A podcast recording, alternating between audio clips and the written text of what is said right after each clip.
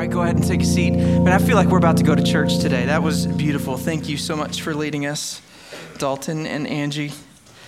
Uh, hey, if we haven't had the chance to meet yet, my name is Dan. I serve as one of the pastors here alongside Jason Phillips, who you'll meet later on in the service today. Uh, and we're just so grateful that you are uh, here with us uh, this morning. If this is your first time here, or the last couple weeks, maybe you've been checking out Life Point from a distance and just want to know, like, what's going on here? What is this place? What do we got uh, going on here? One of the easiest ways uh, for you to take just one next step and maybe have a conversation with, with us, uh, to uh, share your story. We'd love to share more about who we are, what we believe God has called us to be about in the city of Worthington and beyond. One of the easiest ways to take a next step is on the seat right in front of you, there's a QR code. You can scan that code, uh, and it will take you to our website, lpguest.com, where you can fill out a quick form, and we'll love to start that conversation with you. The other thing that you'll see when you fill out that form uh, is that just as a way of saying thank you for being here, we'd love to make a donation to one of our partner ministries, a $5 donation in your honor, just as a way of saying thank you for being here and thank you for connecting with us today. Uh, one more thing I want to chat about, and I got to move fast because the last couple weeks I've been promising like shorter messages, and I feel like I've been lying to you. Uh, so these two things don't count on my sermon time. Okay, these are just these are just in, uh, uh a couple quick announcements. Uh, coming up on November 1st, we are going to be hosting something called Life Group United. Life Group United, and this is going to take us five weeks into uh, the month of December. But you know, as a part of our vision for a local church, we want to be a church where no one walks alone. We believe community, authentic community, is absolutely vital as we grow as followers of Jesus and step into the different spaces and places where God has called us. And at Life point, we believe a vital part of that is our life group uh, ministry. That's uh, where we gather in homes throughout the week uh, and have some more authentic space for community to develop there. And we're going to be jump starting our life groups here at uh, Life Point Worthington. The way we're going to do that is host on Wednesday evenings starting, uh, starting November 1st. We're going to be hosting something called Life Group United where we will all be together uh, and we're actually going to go through a study in the book of Daniel. Uh, I know what it feels like if you've been around the church for a while, like, man, we're Revelation and then Daniel? Seriously? Come on. Like, yeah, thanks a lot, Dean. I appreciate you uh, having these two series back to back. Uh, our lead pastor, Dean, is here today. Back to back is my, uh, you know, introduction into Life Point. Appreciate that, man. Uh, but we'd love for you to register for Life, uh, Life Group United. You can do that on the way out, or uh, you may have gotten an email this weekend uh, from Jason Phillips with information about registration. If you did not get that email, that means you're not on our email list, and so we have no way to connect with you. To fix that, scan that QR code right on the back of the seat, and we'll be able to connect with you that way. Okay, those are my things. Now I can start my little sermon timer. There we go. All right, we'll be good. Hey, if you have a Bible with you, why don't you open to the New Testament book of Revelation? New Testament book of Revelation. If you need help getting there, it is the very last book in your Bibles. If you're looking at charts or maps, you've gone a little bit too far. We're going to be at the end of the last book in the New Testament, the book of Revelation. If you need the table of contents, no judgment. That's, that's helpful for all of us. Revelation, we're going to be in chapter 17. Revelation 17. We'll jump into a bit of chapter 18 as well uh, this morning. And at Life Point, uh, you may know this, we have been in a series through this book of Revelation for the last several, uh, several weeks now. We've called this series New because that is the whole arc of the storyline of Revelation that God, through Jesus, is at work making all things right and all things new. That's the, we're going to get more into that in the next couple weeks as we hit the end of this book, but that's where the storyline is going. God is setting the world right. He's taking everything that's wrong and making it right. That's the, the whole point of the book of Revelation. And, uh, you know, some of you have been around uh, the church for a little while and you've been waiting for your church to do a study like the book of Revelation because uh, you got a lot of questions about some of the things you've been reading. Maybe you're here today, this is kind of your first time with uh, other followers of Jesus, or you've never really thought about the book of Revelation before. Uh, fair warning, there's some odd stuff in this book Right, there's some challenging things for us to make sense of, but I want to just uh, let, let, you know that stick with us through this series because as we hit these challenging symbols and challenging topics, uh, it's going to open up some good conversations for us for what it means today, here and now, for us to engage in the world around us. We've been saying this about Revelation from the beginning that, uh, that this is not written to confuse us but this is written to bring comfort for us here and now. There's going to be some confrontation, right? But God has this word for us, not to confuse us, but to uh, comfort us here and now in the world we live in. If you hear last week, we looked at Revelation chapter 16, and uh, we saw this stunning picture uh, of something that kind of makes us a bit uncomfortable of God's judgment the stunning picture of judgment. One of the things we talked about uh, is that unlike you and I, God is able to hold perfectly in tension uh, these two ideas of judgment and justice. Right? He holds those things perfectly in tension, doesn't have one at the expense of the other. In fact, uh, we, we said last week that you actually, like, one of them requires the other. Uh, they, they need each other. If you missed that message, you can head to our website, and I'd encourage you to go back and listen to that. It'll give a lot of context for some of the things we're talking about today and as we finish out this series. Now, for today, there is no way around it. This is a challenging passage that we're looking at. There is just no way around. It is a hard passage. It's hard to make sense of what John is trying to communicate to us. It's hard to make sense of what he even wants us to, to do with a passage like Revelation 17. More than that, it's, it's hard to figure out like how, how does this fit together in the broader uh, storyline of what John has been talking about in Revelation right? But what, what he describes, he's going to call it this, he's, he's going to describe the destruction of Babylon, what, whatever that means, right? And then he'll go on to describe the, the global response to the destruction of Babylon, which, which he seems to write as future events, things that have not happened right now from our vantage point. But my hope is, my hope today is that when we're finished, we would see Revelation 17 and 18 as a profound encouragement for the way that we live and engage in the world around us today.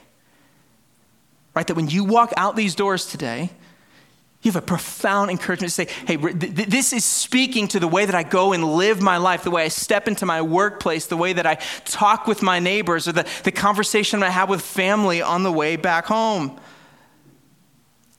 Right? We've been saying it like this Revelation, particularly Revelation 17 and 18, is less about a future calendar and more about a present hope. So if you're not there yet, open with me to Revelation 17. I'll read a part of this passage, pray, and then we'll get started. Revelation 17, starting in verse 1. It's also going to be on the screen behind me. You can follow along there. It says this Then one of the seven angels who had the seven bowls came and said to me, Come, I will show you the judgment of the great prostitute who is seated on many waters, with whom the kings of the earth have committed sexual immorality, and with the wine of whose sexual morality the dwellers on earth have become drunk. And he carried me away in the spirit into a wilderness. And I saw a woman sitting on a scarlet beast that was full of blasphemous names, and it had seven heads and ten horns. The woman was arrayed in purple and scarlet and adorned with gold and jewels and pearls, holding in her hand a golden cup full of abominations and the impurities of her sexual immorality. And on her forehead was written a name of mystery Babylon the Great, mother of prostitutes and of earth's abominations. And I saw the woman drunk with the blood of the saints, the blood of the martyrs of Jesus when I saw her, I marveled greatly. Yeah. Do you see what I mean? Let's pray.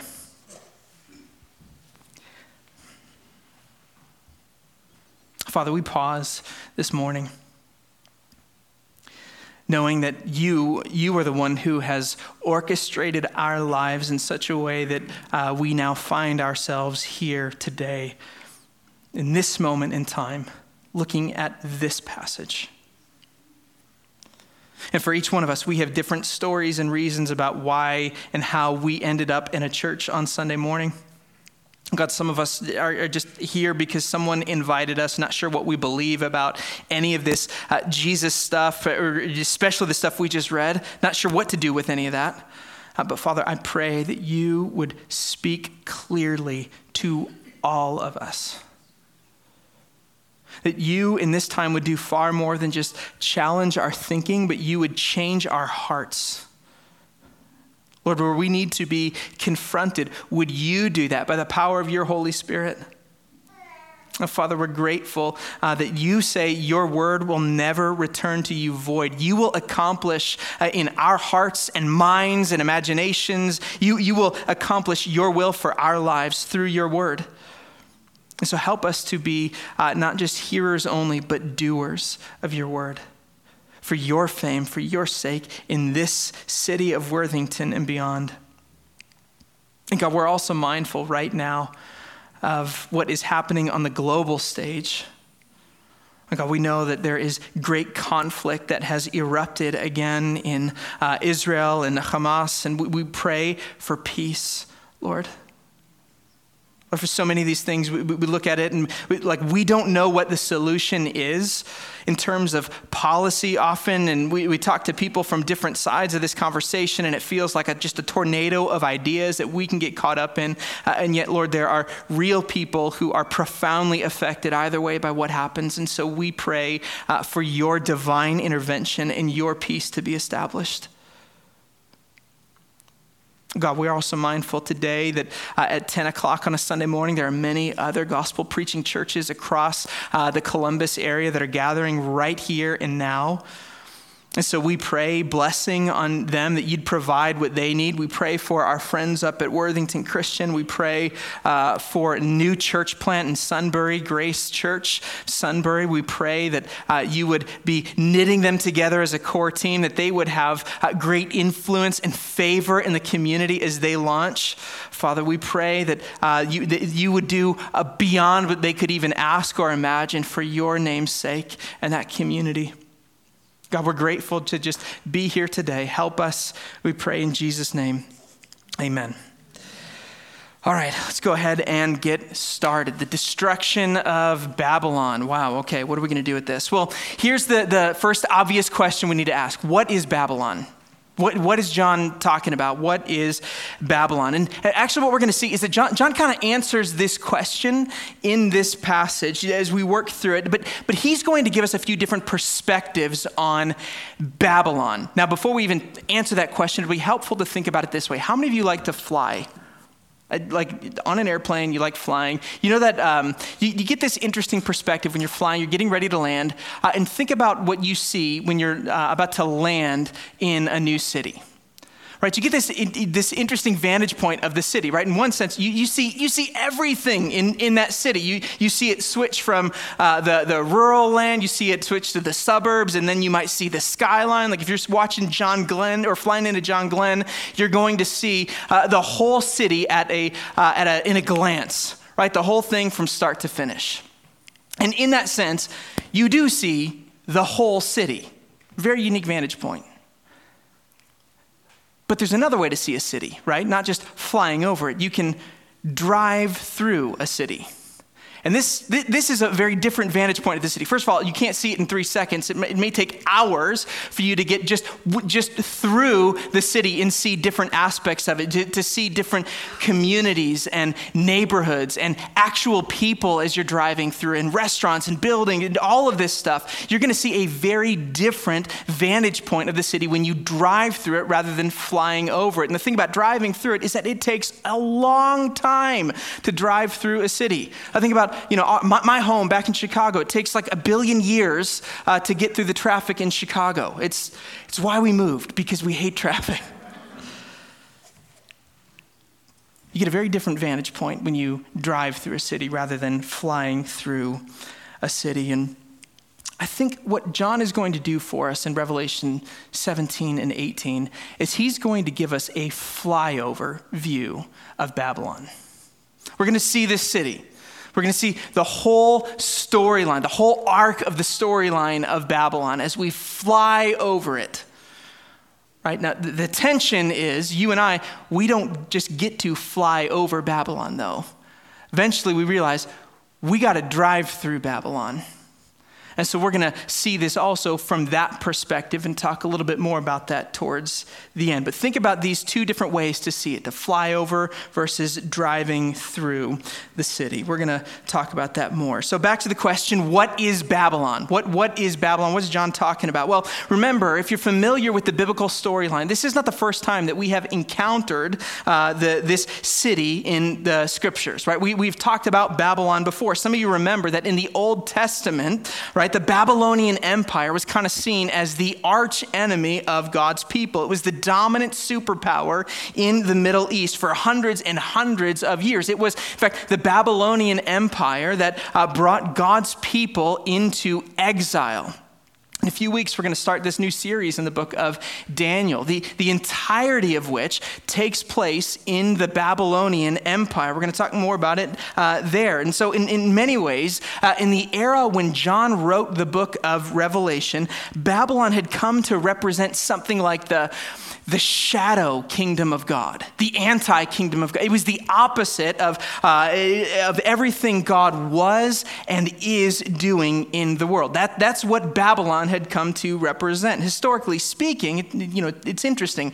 Uh, when John wrote this letter, Babylon had been, as an empire, irrelevant for, for a couple hundred years at this point. Like it, it, had been almost obliterated at this point. Uh, so, so the question is like, why, why is John still talking about Babylon then? If it doesn't matter anymore, what, what's, what's he talking about? Well, we start to see some interesting historical parallels uh, here. Remember, remember who he's writing to. John is uh, writing to a group of followers of Jesus uh, in modern day Turkey, these different cities in modern day Turkey, and they are all living under the influence of the Roman Empire. Right, an empire that in many ways mirrored and surpassed the power and cruelty of Babylon. Actually, as John is writing this, he is imprisoned by the Roman authorities on a uh, exiled on an island, uh, a prison island. Uh, and so, when, when he's writing this letter, he's got to be a little careful about how he might talk about Rome, for example. He may not want to come out, you know, guns blazing against, against Rome uh, and just use that kind of language. You've got to be careful how he says certain things. But, but his original audience would have made uh, the connection almost immediately that Rome was a type, was a, was a kind of Babylon. It was a world system, it was a, a structure in place, the dominant structure on the, the global stage. If John could have used air quotes, he, he would be saying this Babylon. Okay, you follow me? That's what he'd be doing in this book.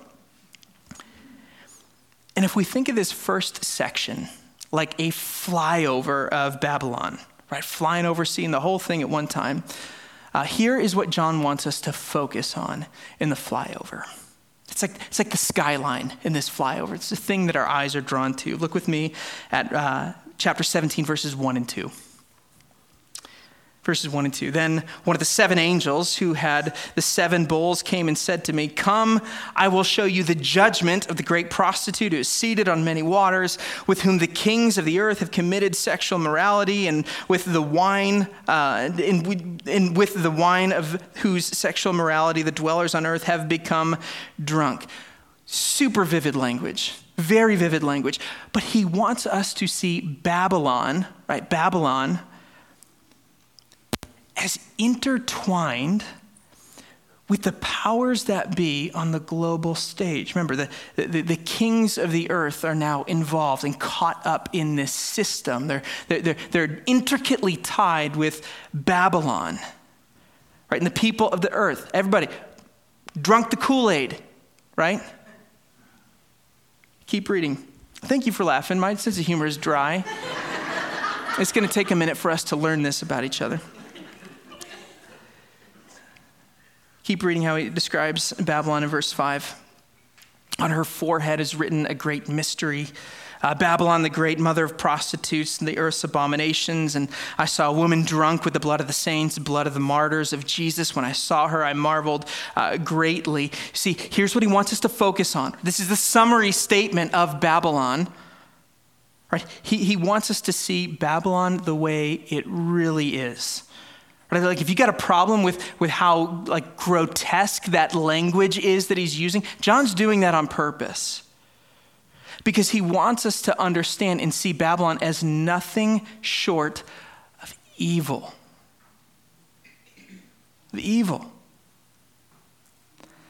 A system at work in the world that is dominant and powerful and alive and well. And he wants to pull back the veil a little bit and say, here's what's going on beneath the surface.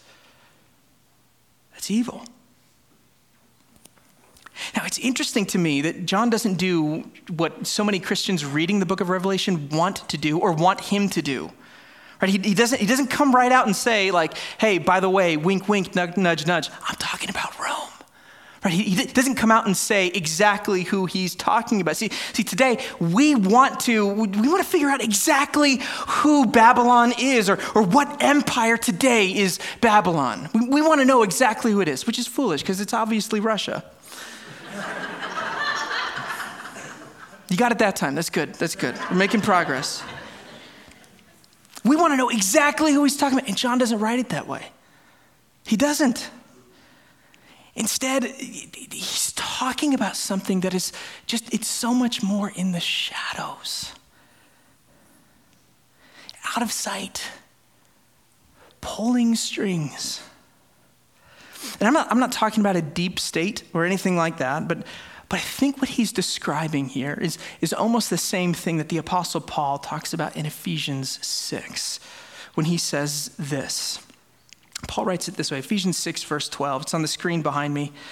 He says, For we do not wrestle against flesh and blood but against the rulers, against the authorities, against the cosmic powers over this present darkness, against uh, the spiritual forces of evil in the heavenly places. See, both John and Paul are talking about the same thing that the world we live in today is not simply material, that, that what we see is not all that there is, that, uh, but, but at work in the world we are embodied in are, are real cosmic forces, real spiritual forces of evil.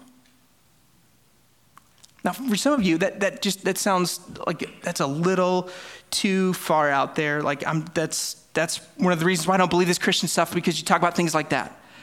A bit more fear mongering than anything else. It's interesting. There's a there's a guy named Andrew, Andrew Delbanco. He's a, a secular writer, uh, philosopher. He teaches uh, philosophy out at the University of Columbia, Columbia University in New York.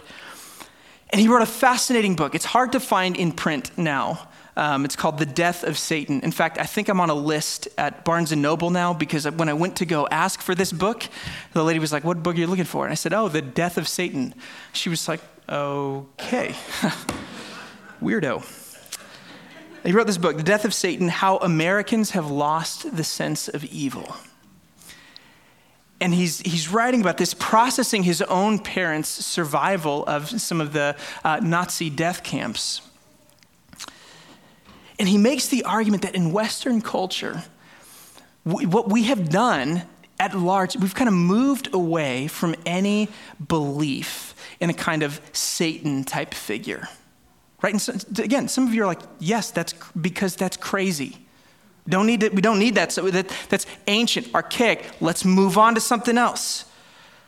But he says the unintended consequence of that when you remove any type of Satan figure, we, we actually have robbed ourselves of the ability to make sense of evil in the world around us, or robbed ourselves of the ability to process real evil in the world around us. And so, what we end up doing is we can watch something horrible on TV, and because we don't know then what to do with it, we change the channel. And we live in a unique moment in history when, when oftentimes that's kind of enough for us to get some distance and kind of move on. Says the, the, the, real problem of evil, Andrew Delbanco says, is that we, we, we, don't, we, we, don't, we pretend it doesn't exist until someday it comes and slaps us across the face. Because it is real, it's powerful. See, the Christian worldview actually offers a very different alternative in making sense of evil. It says that, that, that, evil is a very real aspect in the world as we know it, that there are powerful forces at work that take root and impact how the world functions today. Right? The Christian worldview look, looks at things that are happening, like genocides across the world, and it says, you know, th- these are not simply the result of somebody, some, uh, you know, power-hungry individual who wants to lead through fear, but because there are these deeper undercurrents of spiritual darkness at work in the world around us but that there are evil people who are given power and authority to put things in place, to put policies in place, procedures in place that are unjust, that are broken, that may benefit only a certain kind of people and propagate their own uh, power, right? Evil is not, in other words, evil is not this abstract uh, moral construct floating somewhere in the ivory towers of philosophy. No, no, no. See, see, evil, John says, evil is alive and well in the world around us. It is taking ground, shaping hearts, forming mind, crafting policy, taking lives, and growing. Friends, this is Babylon. And it's everywhere. The world as we know it is, it is bought in bought in. And just look, look at verse 2 again. That, that's what he's talking about.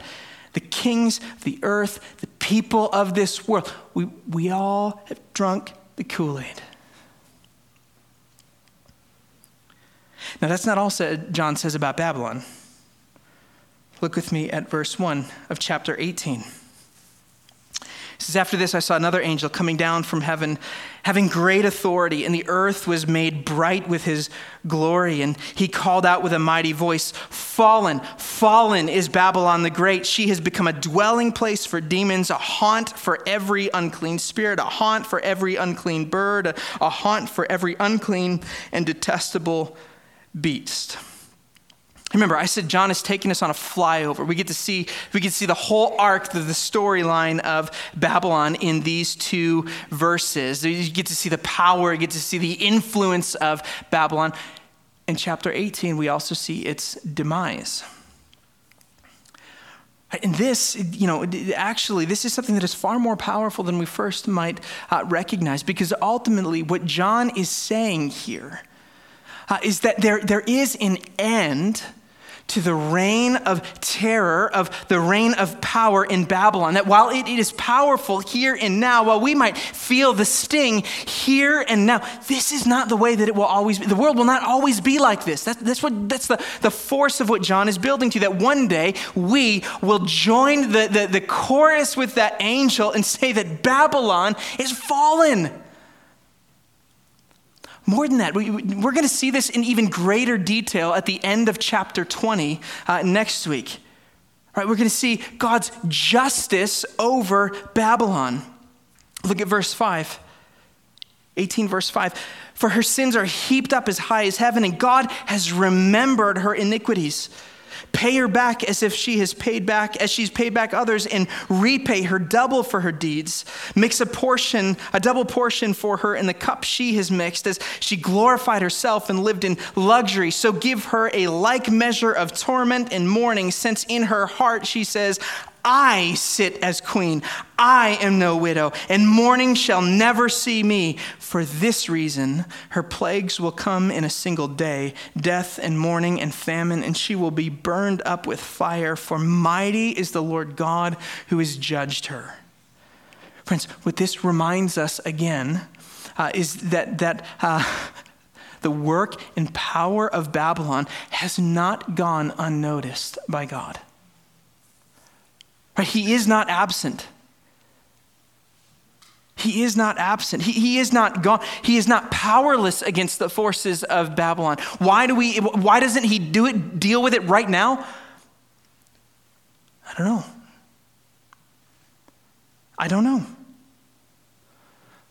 But that's not what John is trying to tell us. He's, he's trying to show us that uh, whatever we encounter now, there will be an end of evil. Where every wrong, every wrong will be made right as God Himself puts the world back together again. Makes all things right and all things new.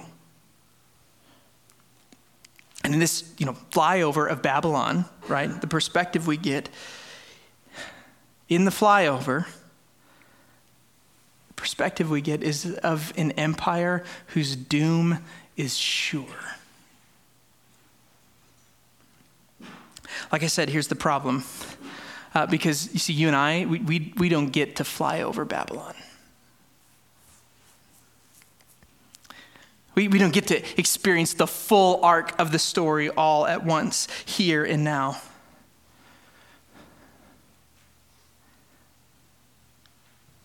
See, just like John, uh, though we see the whole picture, so we, we, we have to drive through it rather than fly through it. And I think this is the real tension in a passage like this.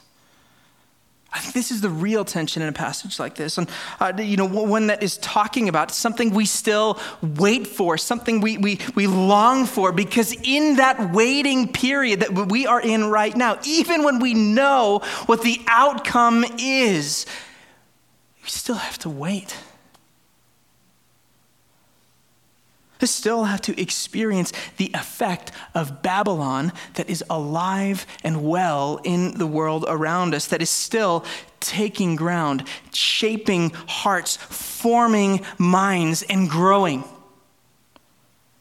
Right, to, to borrow Paul's language again, you see, we, we still, right now, today, we still do not wrestle merely against flesh and blood but also against real spiritual forces of evil in the world around us.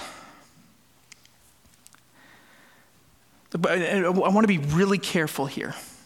Really careful here because I am not I am not an alarmist, I am not a defeatist. I'm not saying we should just, you know, pack it all up and get out of here. But something I think we need to wrestle with in our own cultural moment here today is just how powerful Babylon actually is. And, and, this, this is not something we're good at, as, as particularly those of us who've grown up in uh, an American context or in the American church. This is not, this is not our uh, MO, right? We often underestimate how powerful Babylon actually is. And there's something, I think, unique about the American spirit. Uh, but, but so often, our, our first response is to, to fight back against Babylon. Right? We even frame sometimes our interaction with culture as we're going to take back the culture or a culture war. That we're not, not going, I'm not going down without a fight. And there are very good reasons to have conversations like that. Don't, don't misunderstand me. There are very good reasons to, uh, to use the influence that, that I think is unique in the American church, to use the influence you have to, to, to talk about and promote and, and fight for what is right and good and true. Yes, that, that, is, that is good.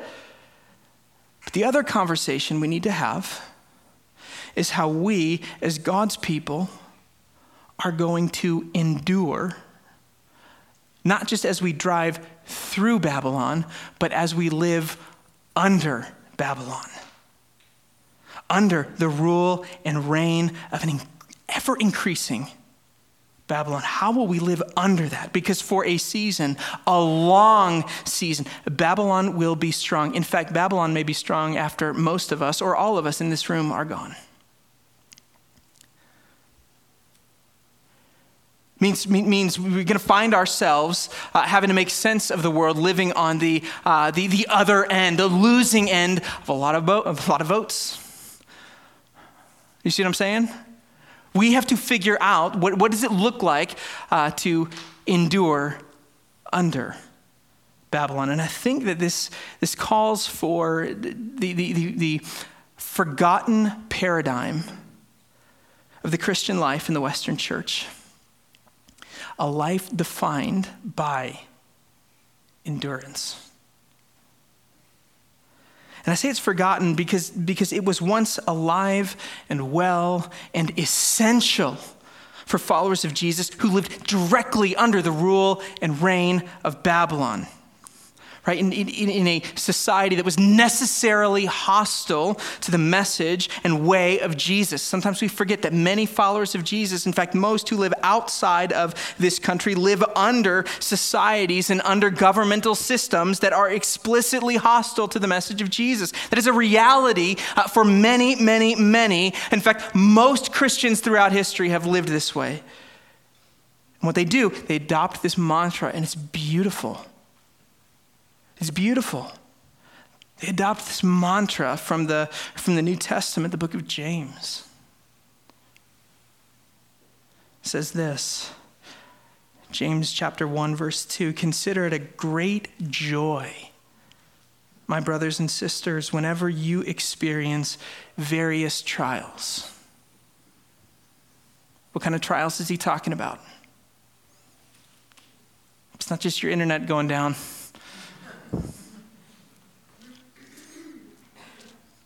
It's not that you missed Prime Day again. Though mark your calendars, Prime Day is coming up.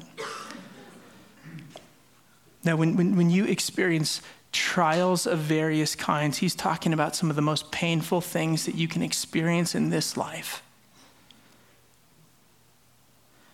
Because you know that the testing of your faith produces what? Endurance and let endurance have its full effect. Don't shy, don't run away from this thing. Don't, don't, don't immediately say, God, remove me from this thing.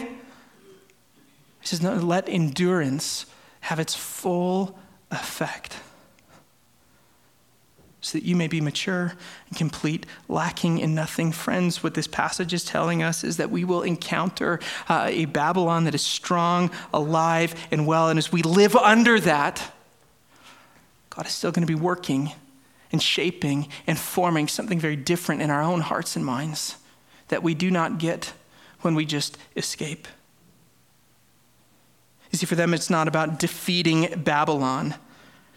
Right? And for so many Christians throughout history and even today, it's not about defeating Babylon. We, we, we don't get to defeat Babylon. But little by little, by the very continued existence, this is about subverting Babylon with the way and the message of Jesus.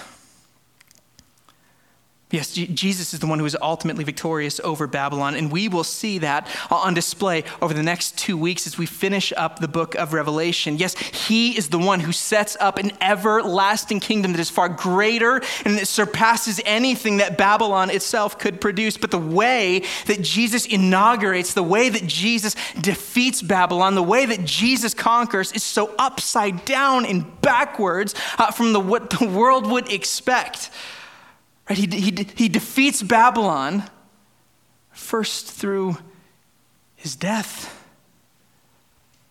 What we understand from the rest of the New Testament storyline is that Jesus' death is not like any other death that we have heard about or encountered. His is a sacrificial death, his is a substitutionary death because while, while he lived the life you and I should have lived, perfectly obedient to all of what God commanded us up for and created us for, while he was perfectly obedient to all of that, he lovingly and willingly stepped down into our place dying the death that you and I should have died in our place for our sin and our allegiance to Babylon.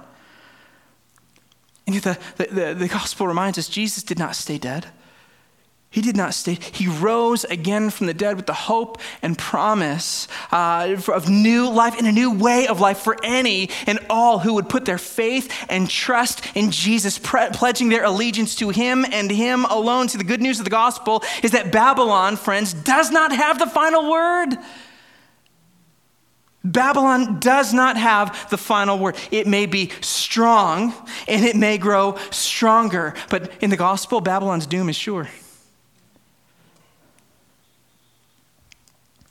You see, my hope as a pastor, my hope as a, as a pastor is not that I form and produce culture warriors which is sometimes what the church is known for.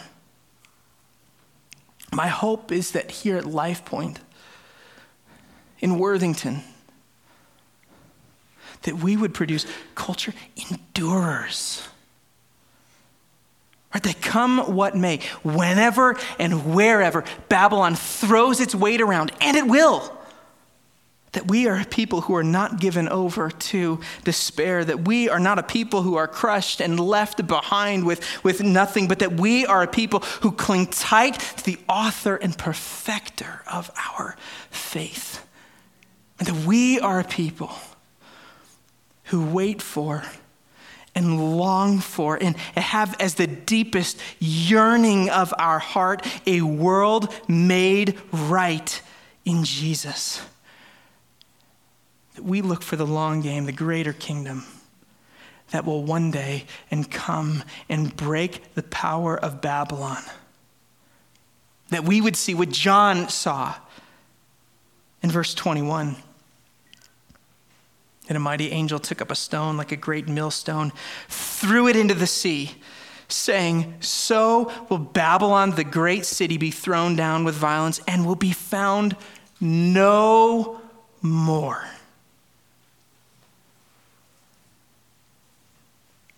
We don't get to fly over Babylon. We don't just drive through Babylon. We live under Babylon. But until that day, friends, our call is to endure. Until that day, we go about the business of God's kingdom here and now, knowing full weight that in the eyes of Babylon, that makes us rebels. And as rebels, we should expect the overwhelming power of Babylon to push full steam ahead. But as followers of Jesus, friends, we endure with hope, the very thing that Babylon cannot produce. Finally, let me ask just two, two final things. How, how do we endure? me give you two practical things, two very, very practical things. How, how do we endure while we're driving through Babylon, living under Babylon, not just getting a flyover of it? How do we endure? Here's, here's the first, like, really practical way we endure. At Life Point, we talk about as one of our core values is spiritual intimacy. And what that means for us is that uh, as we seek to live and engage in the world around us under the rule and reign of Babylon, one of the things that God has given us uh, is, is the promise that He walks closely with us. He walks with us through the. I mean, we, some of us have recited this verse from, from uh, you know, before we can even remember learning it, right? That even though I walk through the valley of the shadow of death, I fear no evil, for you are with me. God walks through us with these things. And the practice of spiritual intimacy is growing in walking alongside Jesus. We get that practically as we open daily. We open his word. And we read not just out of a uh, rote memory or this is just something we're supposed to do, but out of that, we, we see a richness of relationship develop, take root, and begin to shape and form our hearts and minds. Some of you are like, where, where, where, do I start? Not, not, you know, I've tried reading Bibles, I've tried the, the reading plans, and you know, I get lost, and all of a sudden I have 75 chapters to catch up on. And so I'm like, you know, forget it, I'll do it next year. No. Open your Bible. You struggle with this, open your Bible to the, the New Testament Gospel of John. Take one chapter a day. One chapter a day.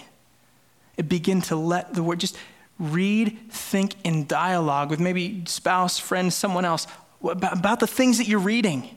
Come to, you don't have that person, come chat with me. But it is spiritual intimacy that draws us close to the heart of Jesus. And as we walk through Babel, as we walk through the valley of the shadow of death, we walk with someone who knows us deeply and profoundly. We get that in His Word, second thing I'll share with you you know, earlier I talked about uh, what we're trying to do with life groups and uh, getting authentic community uh, embedded into our church family. And uh, we're, we're, hosting these life group, life group united events starting November 1st. Well, friends, This is how we engage in authentic community by saying, hey, I am not going to walk, I'm not going to drive through Babylon alone. I need someone to go with me. And when you sign up for Life Group United and then to be part of a life group, what you're saying is, I am not going to go through this alone. I want to enter in this in community. And what we find over and over again is that it's in community that we have people who love us enough to push back on us, who love us enough to challenge us on a few things as we begin to open up, who love us enough to walk with us through pain and hard seasons. And we walk and live under Babylon together. Friends, this, this passage in 17 and 18 is immensely challenging for us to look at. We get these different perspectives of flying over and driving through Babylon. But I think what John has for us as his people is this deep desire that come what may, whatever we see, whatever we experience, whatever we encounter in Babylon, that in Jesus we have the ability to endure. Let's pray. Father, we are so grateful for your kindness to us.